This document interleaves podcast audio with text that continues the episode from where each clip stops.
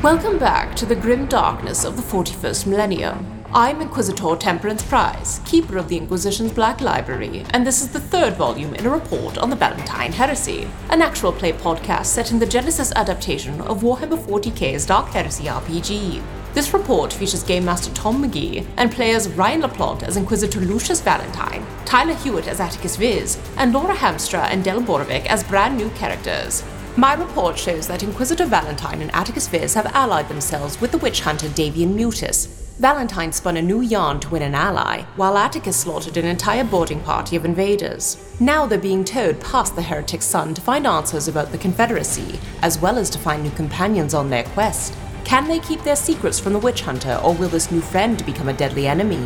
Find out next in this episode of the Valentine Heresy. Xenos Amendum to After Action Report, Planet Vicodin. Perhaps most concerning about the ongoing greenskin conflict that it would seem Glasgow Vicodin was using to his advantage is some surprising sociological finds as we continue to put down the green threat on the planet. We were able to explore some of their war camps, and we found concerning evidence of perhaps a new deity rising. Gork and Mork, of course, are known quite thoroughly throughout the galaxy as the orcs' gods of choice. We know they have had some smaller, perhaps less important deities throughout. However, we found several statues to a new god that seems to have risen amongst the orcs, something that, according to prisoners before their execution, was known as Thysas Hulhet, a mighty orc warrior known for slaying constantly. And the orcs themselves seem oddly reverential, not only of the combat prowess of Thysas Hulhet, but of the questions that it posed them. They say that it constantly asks them to question their own existence in a way that is somewhat concerning. Existential crises amongst the orcs are something to be carefully monitored, as it shows that their intelligence is perhaps reaching new heights. But nevertheless, it kept asking if they were orcs, and they had to consider it very carefully. This new god is tremendously concerning and one whom we should open a file on immediately. If they come to worship this warrior orc, Thysas Hulhet, as a god, who knows what future wars we could face? Handwritten note. Thank you for your report, sir. It would seem someone is having you on.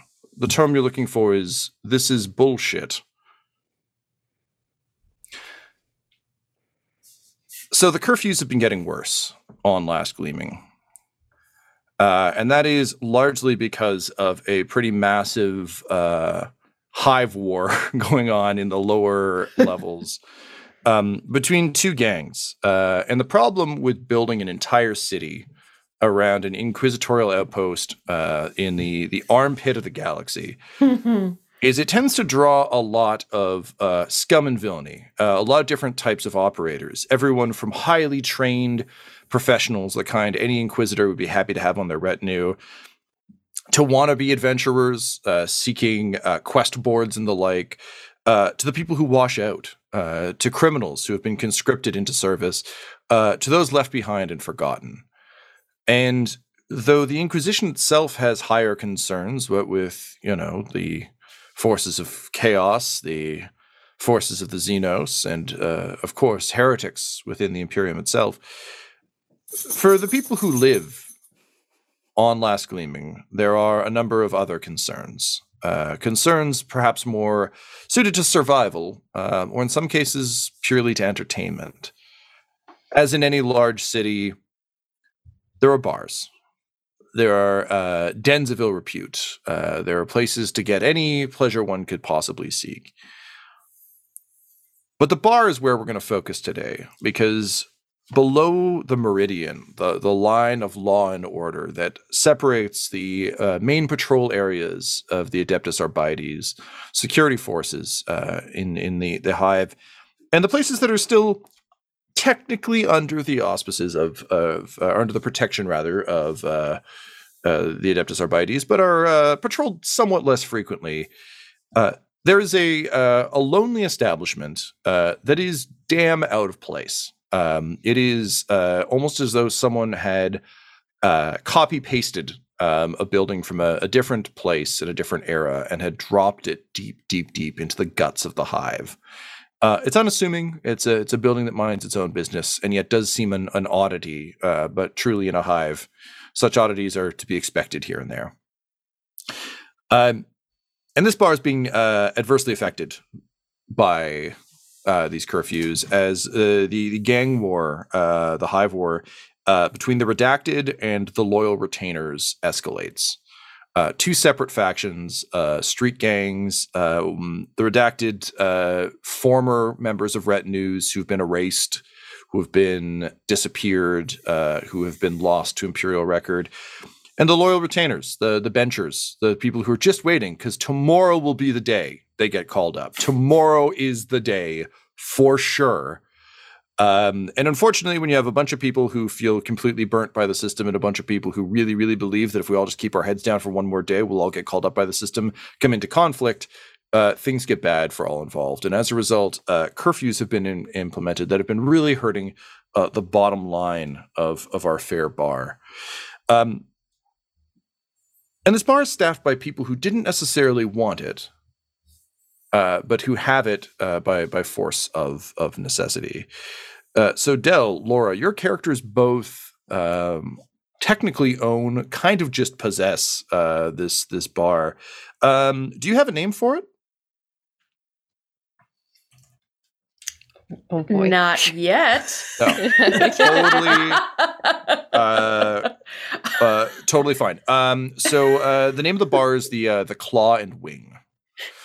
Love it. It has a very classic British tavern vibe, which is part of the reason why it seems so out of place.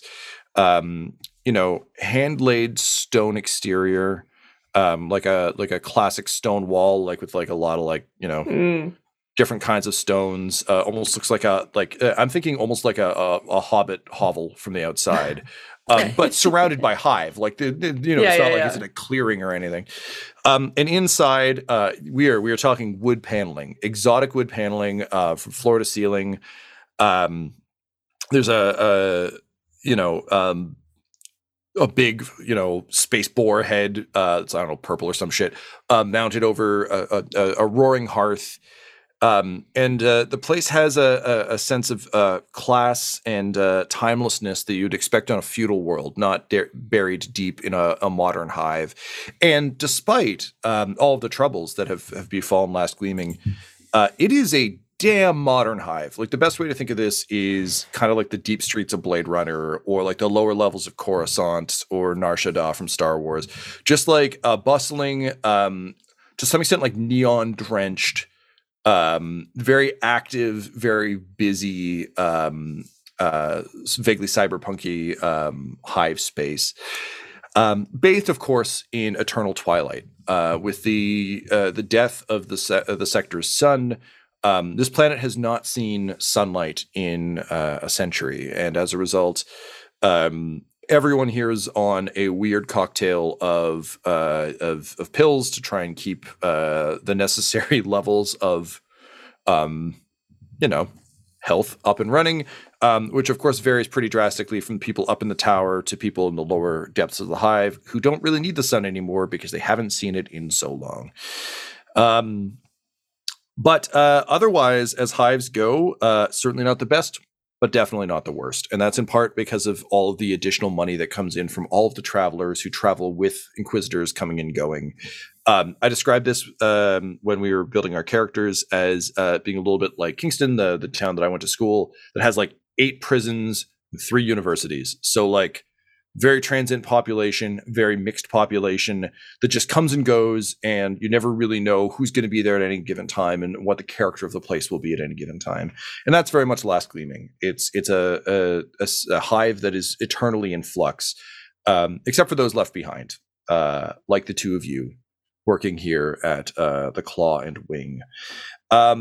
So with the curfew having been moved up, the bar is hurting. And the bar is never doing tremendously well, It doesn't have to, because you're not exactly paying rent for reasons we'll get into. But it's the bottom line is hurting, and you're starting to reach the end of the cash reserves that came with the bar when your Inquisitor died. He didn't exactly will it to you, but he didn't exactly not will it to you, and as a result, your contact within the tower, the last communique you received from them, was to take care of the place and do what you will with it. Unfortunately, the cash reserves are starting to run out, and as a result, things are starting to get a little bit more dire, and the curfew has really hurt that. It means that last call has had to move up quite considerably. So on tonight, of all nights, you've decided to try and push last call to turn a profit. It's a bit of a risk, but it's one that you think you can get away with. Again, you're not running a flashy operation. It is very much a quiet tavern kind of situation. But you're kind of in a spot where you pretty much need to do this. A bunch of your regulars are taking full advantage of this because you know, the bar staying open a bit later means one more night of not having to worry about not being in an inquisitorial retinue, which is really all most of these people can hope for. And as a result, they are living it up. I'm curious, as we meet both of your characters, what's the job you are currently involved in doing on this you know, late last call evening at the Claw and Wing? Del, let's start with you. Sure, my character would definitely be watching the door, which I think has a closed question mark sign on it, which is like, we are technically closed, but you know. What, there's people in here, and then also going from table to table, checking on the people, making sure, like, trying to push more drinks on them, basically. Like, great. So, Del, you approach a table with one of your regulars, Killian Thrang, is sitting there. He is a think like a Walmart Brad Pitt. So if you bought Brad Pitt at Walmart rather than the you know, luxury brand Brad Pitt, very handsome. He's wearing, for lack of a better term, like generic sci-fi gear. He's got like the one metal shoulder pad. You know, he's got gauntlets of like vaguely ill-defined nature. Like, you don't really know if they do anything or not. He does have a las pistol, which is probably the best thing going for him. And he definitely is trying to play off a bit of the Star-Lord type vibe. But you've honestly never seen him work. But he is always talking about maybe working. He prides himself as a jack of all trades. Got a bit of a gut going, kind of like, you know, he sucks it in when he stands up, but like it's there. And he's constantly poring over the wanted ads for inquisitorial retinues and bounties.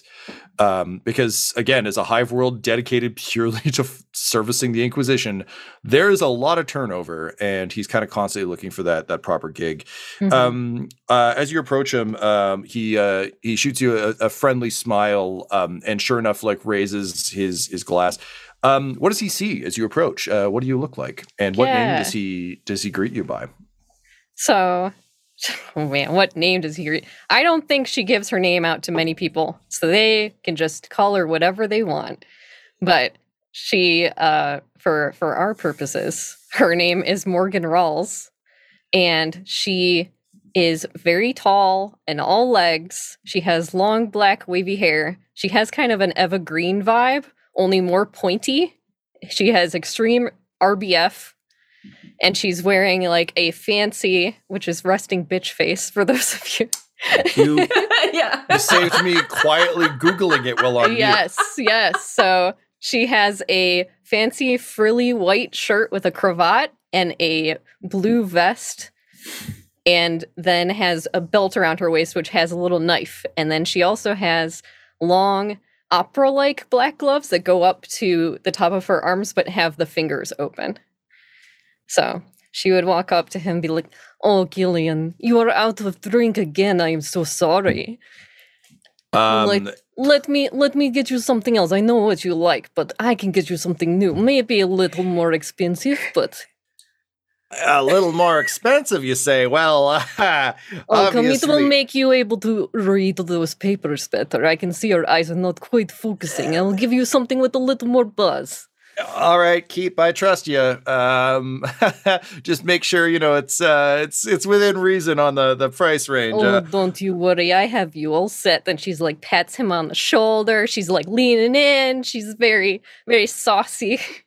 Yeah, he's having a great time, but he's trying to balance, like, he's clearly the person who has gone to Vegas just for the joy of getting to go into a casino and is now accidentally at the high roller table, and he can't possibly pull out of this. So it's both like, yeah, he's definitely into this, but is also kind of terrified. But eventually, he just like breaks into a grin that he thinks is 8 times more charming than it is.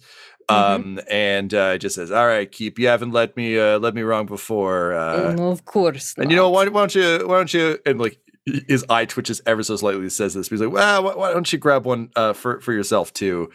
At which point, the guy at the table next to him says, if you're buying drinks, perhaps one for Dorbus Horbus as well. Oh, we cannot leave Dorbus Horbus out of these. Of course, now, share the wealth.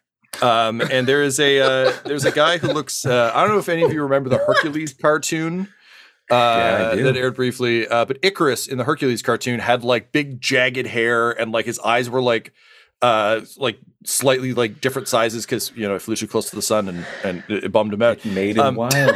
Yeah, so that's this guy. He's just got like Dr. Wiley, like crazy spiked hair, and he's wearing, for lack of better term, like a Spirit Halloween equivalent of like what someone thinks a psyker wears. So it's all like purple and gold, and it's got like filigree and like, you know, big swirls. It has, you know, like big unnecessary cuffs. Underneath, he's just like, every time he moves, he clinks because he's wearing so much machinery to pull off these psyker tricks that, you know, he sounds like a walking cutlery drawer. But you all kind of humor him because you know that Dorbus Horbus prides himself on being, you know, the area psyker. And you know, he was too good for the Imperium, so they had to like cut him loose, and now he's out here. So he's sitting nearby, like just floating a spoon between his hands, which all of you have determined is just 2 magnets in his gloves, like Iron Man style. But you'll let him have it. Look, this time you don't read my mind; I read yours. I figure out what drink you want, and I get it. Yes, on Killian. On Killian, this is why I come here. Dorbus Horbus knows the best place to drink, and it is always here at the Claw and Wing. Oh, thank so you, dear Keeper. So gonna go to the bar. Yep. So Morgan.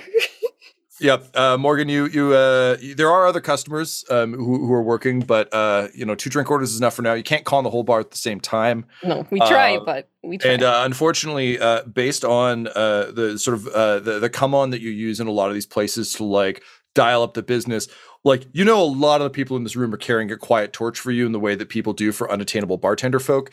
So you don't want to end up in a talk hole with anyone, because like looking around, there's like a big, burly barbarian guy with like a vibro axe who keeps kind of darting looks up from a scroll that he's writing on. And you just fucking know that Aurelian Gore Walker is writing you more poetry. And it's always terrible. But he has been very helpful at like throwing undesirables out of the bar before. So it pays to keep him around, but not pay him. Which is great. But you also know if you get over there, like, he's going to start comparing you to, like, the midnight sun of a planet he doesn't know, and that's going to take your time. So, Morgan, you approach the bar, and you run into your business partner, and really the only other person in the hive that you know beyond your regulars.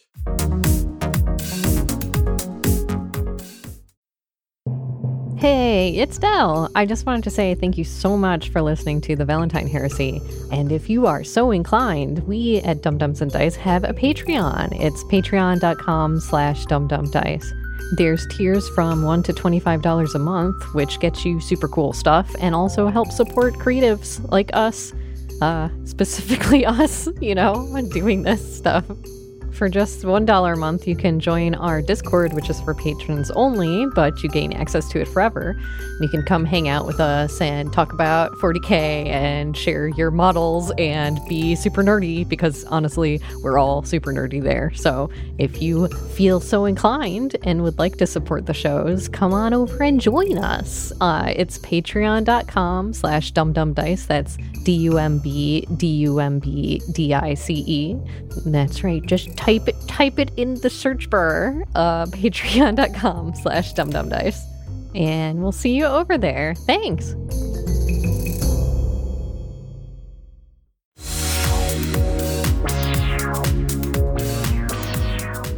Laura, what does Morgan see as she approaches, and who are you?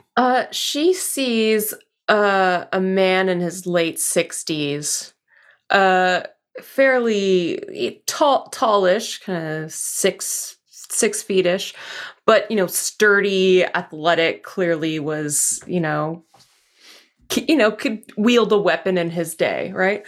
And he's wearing... everything is like Imperial Navy issue, but with no insignia on it. So he's wearing like some flak armor, but he's got like the Navy boots. He's got like a high collar. He's got the belt. So it's like a surplus store purchase where just everything's been removed. That's what it would look like. Yeah. Yeah. Yes. I know it isn't for you, but just yes. From a visual standpoint, it's yeah exactly. Okay. This is Eli Sharp, and I imagine Morgan expects, or maybe would hope to find him behind the bar, but he's yes. not. He's like leaning in front of the bar, holding court with some new customers who've obviously never been there before, because he's just saying the same thing he says every night. So, Eli, you are currently holding court with Sean Doe, noted assassin. Sean Doe. Yeah, who is dressed, think like Neo from The Matrix. So just like long leather trench coat, like military strapped with holsters, strapped with guns underneath. And he's wearing a black balaclava with a red target on his forehead. Wow. But he's been having a lot of trouble figuring out how to drink through it in a way that maintains the mystique. So there's been a lot of in comics when like Spider-Man tries to eat or anything, it's always kind of funny and they make a big meal of like, just can't do it. So like there's a lot of that, and he's finally settled on just drinking through the mesh. So he's got kind of a big dark liquid soaked stain over his mouth, but he's listening like with rapt attention to you, because as someone who has labeled himself a notorious, like a famed assassin, mm-hmm. like clearly he also trades on these sorts of stories, so he's all in. And the other person who's wandered in is a teenager, who is wearing who's just all like think like DJ Quails, just like all arms and gangles. And he's wearing armor that looks like almost Cadian armor, but like a knockoff Cadian armor. And it's too big. All of it is too big. He's just a beanpole wearing like basically football player armor. So it makes him wildly kind of misshapen. He's got a slug thrower, so like it uses ballistic rounds that he has tooled up to look like a las rifle. But it's very clear that like it's painted and wood, and it's at a distance might do the trick. Yeah. But I think, Eli, you're like the kind of, what kind of customer are you looking for to like tell these stories to? I assume it's like impressionable, excitable people. Is that like, do you want to relive the glory days, or does it matter? Just someone who will react to the story. Okay, great. Eli's probably, what time of day is it?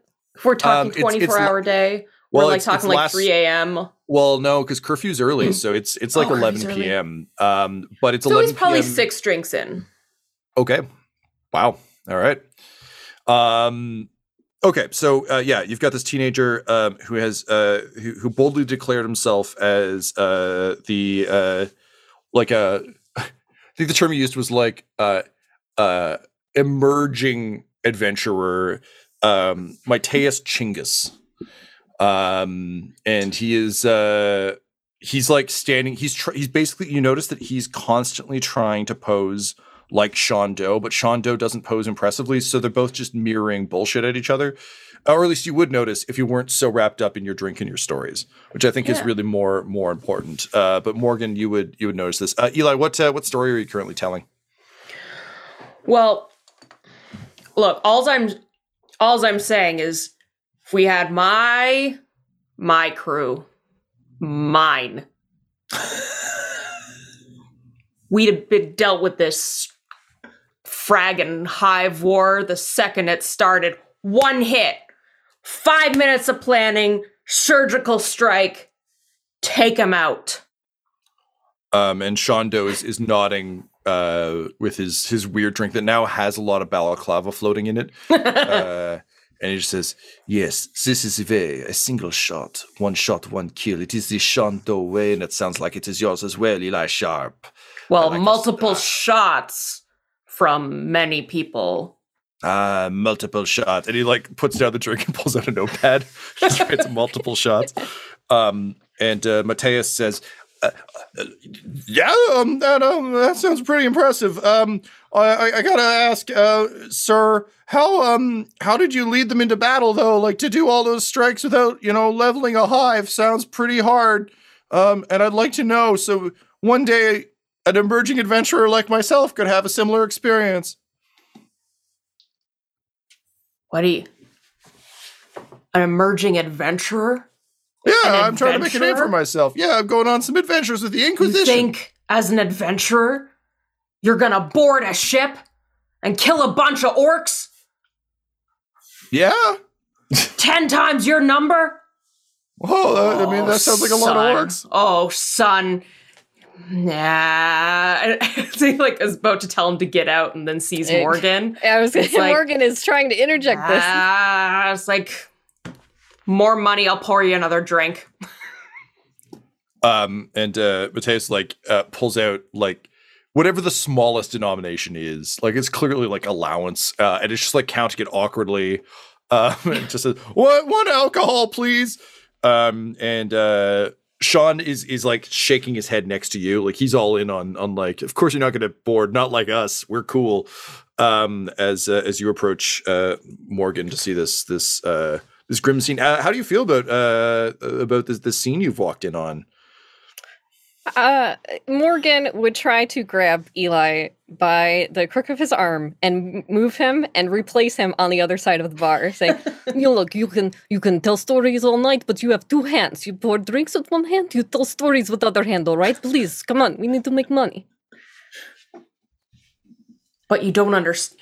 Look, girl, when you're talking tactics, you need both hands to show the direction. There's multiple things going on at the same time. All right, she's going to just start pouring the drinks herself. She's going, and she's going to pour herself the one that the guy bought and put a tiny shot of alcohol in it and put water in it, but charge it like it's a drink. So that's, and then make the other drinks for the other people. Great.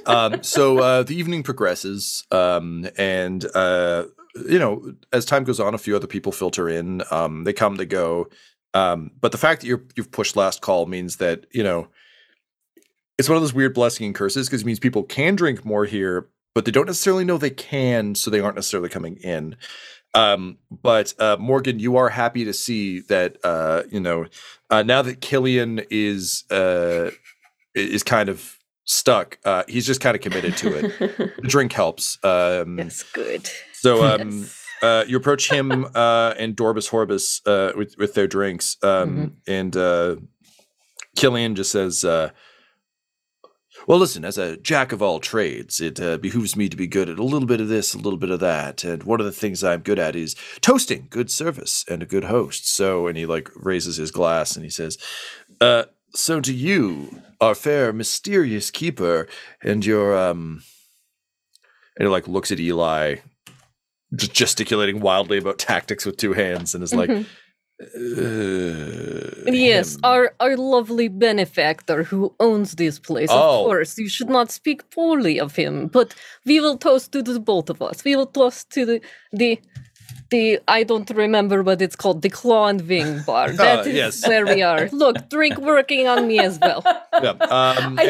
Can I just say, I think we forget the name because I think it's been like locally dubbed the Emperor's Piss. Sure, great, love that. If that's not too heretical, is it too heretical? No, because I think it's like, I mean, it would be holy piss, but I think the argument is that like... You'd be hard pressed to find finer piss.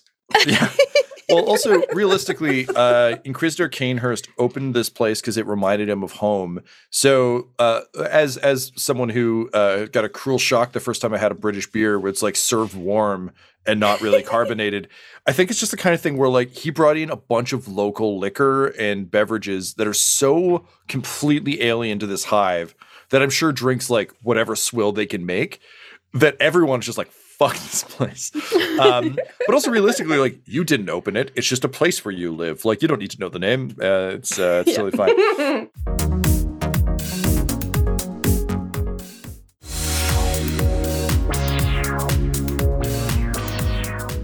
The cheers go down. Killian continues to now he's in entertainer mode. So he's... listing off potential jobs and potential retinues, and he's like, "Oh, I mean, this Malleus one looks up my alley as someone who has faced down forces of chaos before." And from the back, you just hear Gore Walker let out a single Edna Krabop, like, "Ha!" And then go back to his writing. But the mood in the bar is jovial, if small. And Morgan, you actually feel so you can relax. Now, unfortunately, for the money you are making off of some of these chumps, it is going directly into Eli's mouth, which is not unexpected, but is a bit of an issue. This was a risk, and it seems to be paying off. Eli, how did you feel about pushing the last call on this? How much do you care about the bar turning a profit? Not one bit. Okay. I barely notice. Great.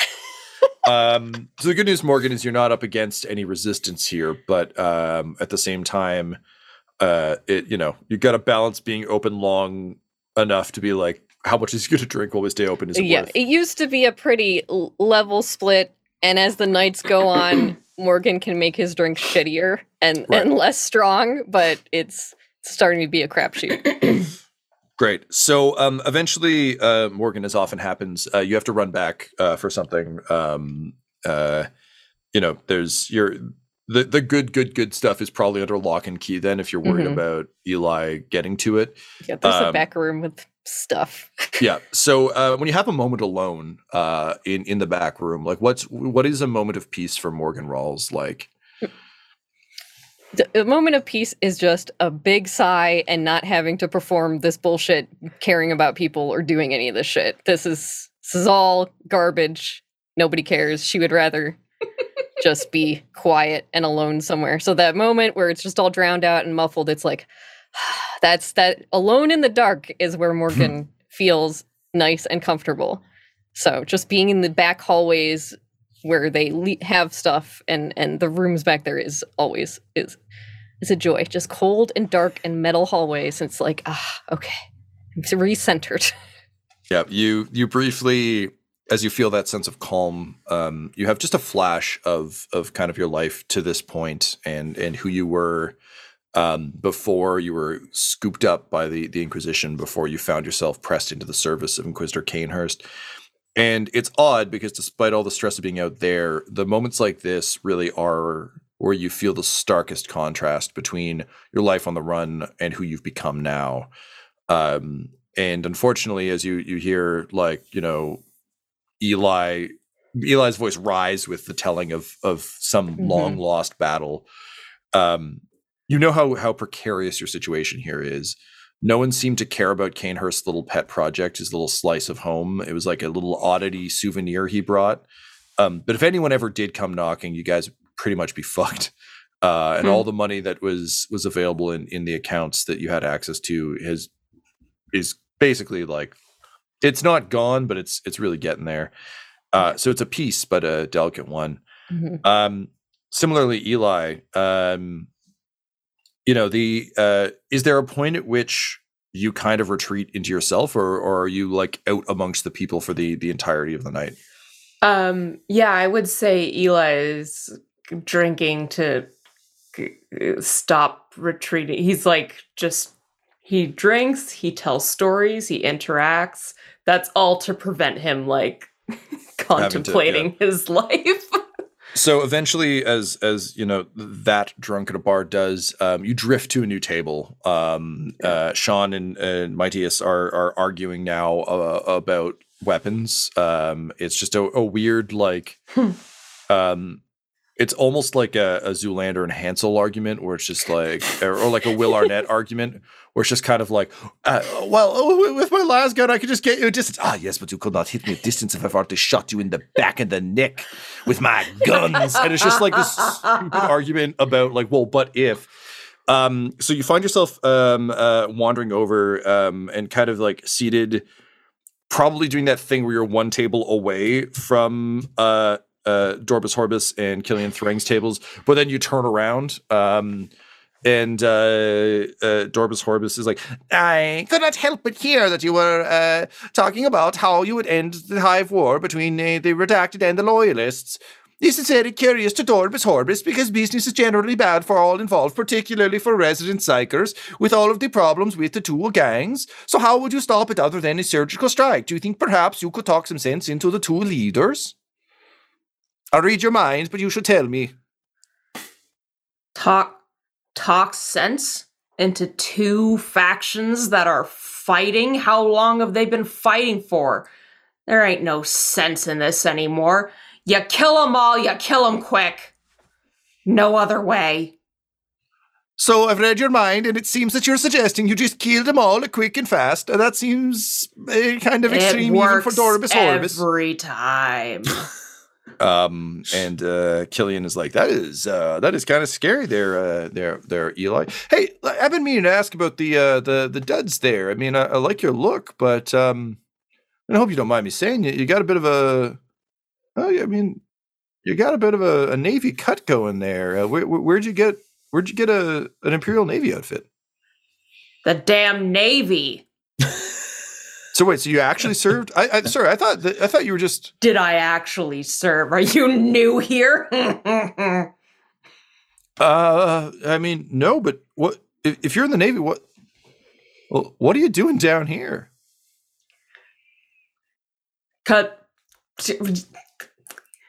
You know what happens? The Inquisition gets involved. You're having a great time. You're killing it. And then they ask you to do this thing, and you do it, and then the Navy, they publicly call you a liar, and you end up on this shithole. And then I think he throws up. And as you're throwing up, Killian's literally like, oh, man, yeah.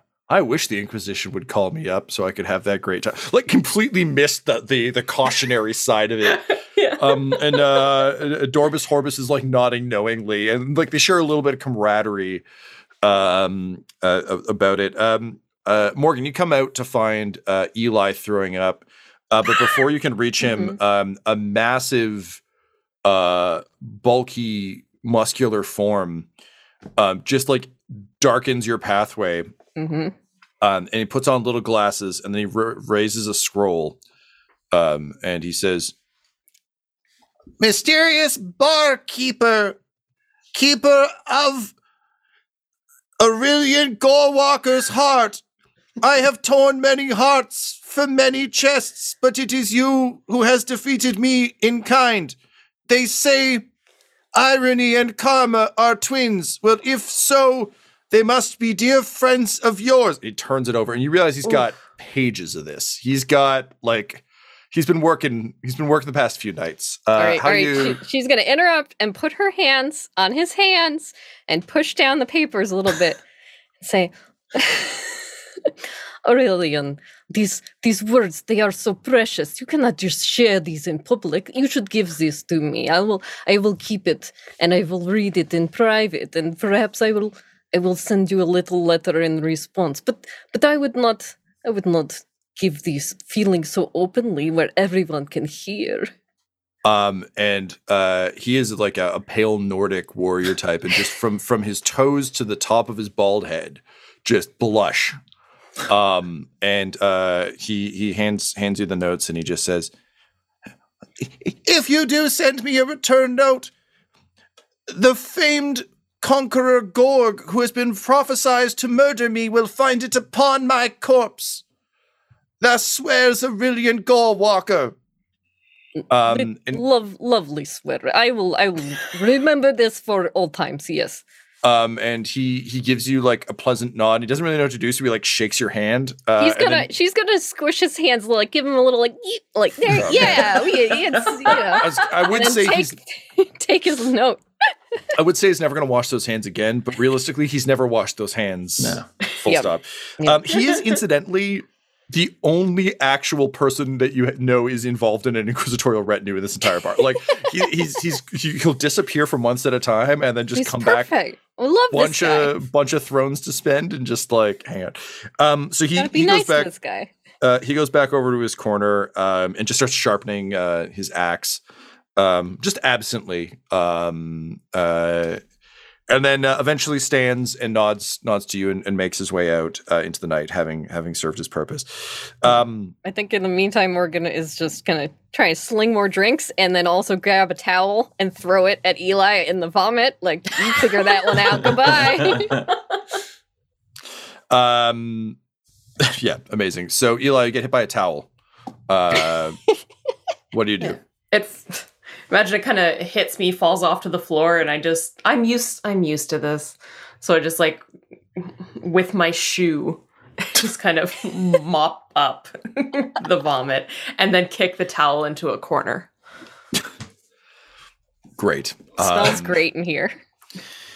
You hear the distant siren of an Arbites vehicle kind of doing the rounds. Which means that theoretically you could try and close up, but Killian and Dorbus have just joined Sean Doe and Mightius, and it's now become a table of like a pissing contest between four people who have never pissed.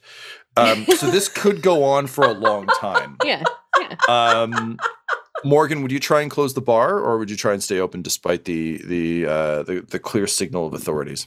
I think Morgan would run and turn off all the lights. No, now we have more intimate bar experience from now on tonight, and just the sign says closed. We'll turn off all the lights. We're just friends hanging out in this bar. It's fine. Great. So no problem.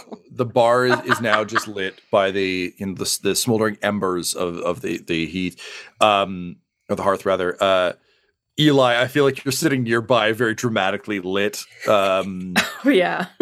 You know, like glass in hand, watching these chuckle fucks have their delightful conversation, knowing, you know, what's going on in the world.